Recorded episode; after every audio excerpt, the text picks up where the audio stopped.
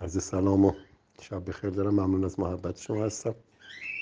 عمده سوخت مردم تهران تا قبل از استفاده وسیع از نفت نفت سفید در دهه چهل زغال بود و برای زمستان.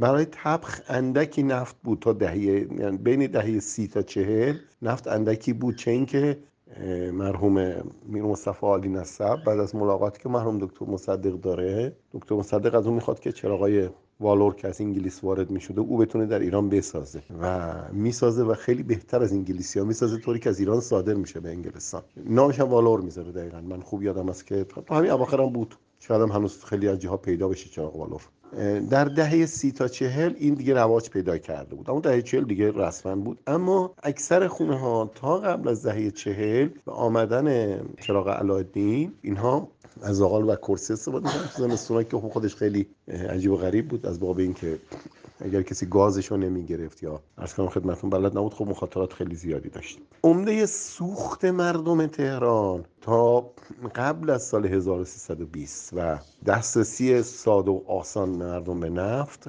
از دو سه چیز تامین می‌شد.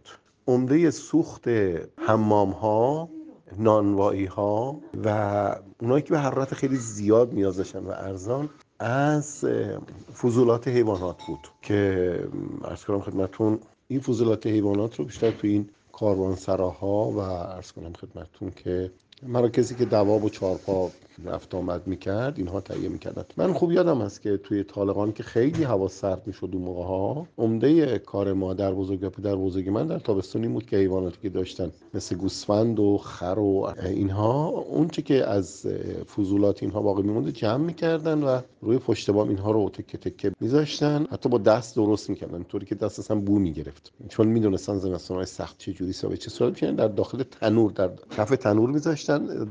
در دیواره تنور اون دیزیشون رو میذاشتن که آروم آروم چیز بشه. و این حرارت از کف بود. طوری که روی همون روی تنور یک سنگ میذاشتن یک سنگ صافی رو میذاشتن و بعد روی اون کرسی میذاشتن و میخوابیدن. اون سرماهای جانسوزی که تو طالقان من یادم که مثلا 20 درجه زیر صفر بود اینا به این طریق تحمل می‌کردن. تو تهران مرحوم شهری به من نگفت که در خونه ها از چنین سوختی استفاده می‌شده. عمده سوخت زمستان مردم همون زغال چوب که هر از چنگای افان توی این مسئله میگه میگه اگه دلالا نرن دور نشن یک شعری داره مرحوم سید اشرف الدین گیلانی نسیم شما ای که رویت شده پنهان به جوال آزاغال شازده زغال میرزا زغال. خودش هم در تلیه این شعر میگه مال موقعی است که در تهران زغال کمبود پیدا کرده بود و زغال رو زرورق می‌زدن و پشت شیشا به عبارت گذاشته بودن. عمده من اون که دقیقا خودم یادم هست عمده زغال مردم در تابستون میخریدن برای اینکه فرصت خوش کردن داشته باشن. چون تو زمستون تقلب می‌کردن و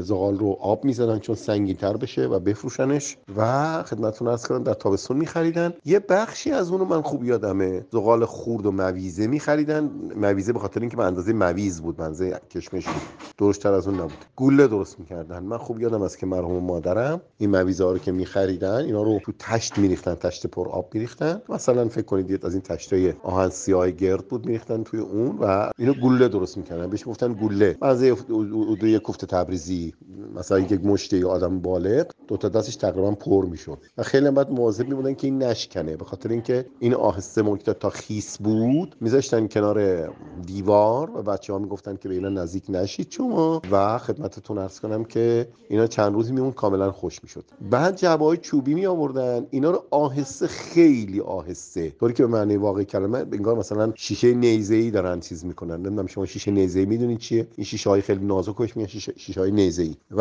اونو میذاشتن داخل اون جعبه چوبی و اونو آهسته منتقل می‌کردن به جایی که دست بچه ها بهش نرسه کسی بهش نخوره و بعد اینها رو به داخل خونه می آوردن به این معنا که هر روز صبح خانم خانه, خانه بایستی که این چیز رو عوض می‌کرد. منقلی رو که گذاشته بود زیر تنور به این ترتیب باید اینو عوض می‌کرد. بعضیام چاله کرسی داشتن. کف اتاقشون چاله کرسی بود. کرسی رو برمی داشتن مجددا اونو خاکه به خاکه می‌کردن از کنم خدمتون. ابتدا به ساکین کاری می‌کردن که اینو می‌دادن از کنم خدمتون که رو زغال میذاشتن کاملا گر می‌گرفت. بعد این گاز داشت. اگر گازشو نمی‌گرفتن امکان خفگی خیلی زیاد بود. بعد مقداری در کف اون منقل خاک سر میریختن اینا رو آهسته میذاشتن. داخل اون که یه گوله آتیش بود اصلا. این گوله آتیش که میگن دقیقا همین بود. یه گوله آتیش می‌شد و بعد اون موقع اینو یواش خاکه میریختن روش کفگیر داشتن. یه کفگیر کوچیکی داشتن. اون خاکه رو میریختن روش. سعی می‌کردن تقریبا گنبدی شکل بشه. و اینو آهسته منتقل می‌کردن. خیلی آهسته. منتقل می‌کردن از زیر کرسی و به بچه‌ها می‌گفتن مواظب باشین پاتون نخوره به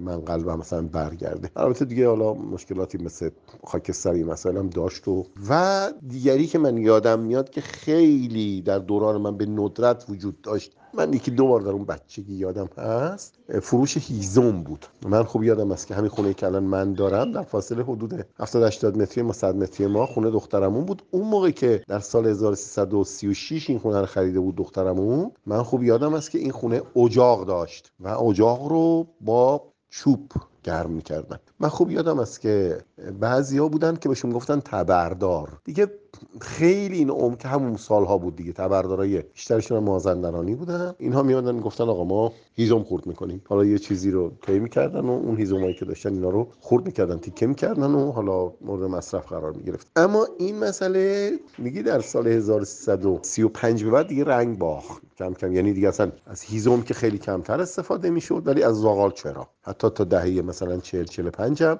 زغال عمومیت داشت. اون سالی که من به مدرسه رفتم سال 1339 مدرسه ما جز نوادر مدرسه هایی بود که از زغال سنگ استفاده می‌کردن برای گرم کردن کلاس. خوب یادم است که یک مرتبه معلم منو فرستاد که من برم زغال سنگ بیارم و انگار مثلا الان هست که طرف یک کفگیر مانندی داشت که لبه داشت کفگیرش می‌زد زیر زغال سنگ و اون سطلی که من گرفته بودم سیاه هم شدم. اینها و دود بسیار بدی هم می‌کرد. اما یکی از اصلی ترین سوختایی که در تهران مورد استفاده قرار می گرفت و مال اعیون اشراف بود یک کارخونه بود در ابتدای پیچ شمیران مربوط به خاندان بیات بود. خاندان سهام سلطان بیات. اینها یک ممزوجی از مازوت و زغال سنگ رو قالب می‌زدن به شکل حالا ابعادش کوچیکتر بود تقریبا به شکل آجر. اینو در می آوردن و بهش می‌گفتن بریکت. اعلامی هاشم اگر ببینید هست توی روزنامه های دهه مثلا 1110 تا 1120 هست. من دیدم اینا تو روزنامه اطلاعات دیدم اینا رو و اینها رو میفروختن. آقای کاوه بیات دوست نازنین و عزیز من از همین خانواده است. یه روز ازش پرسیدم کاوه جان این چی بود؟ گفت که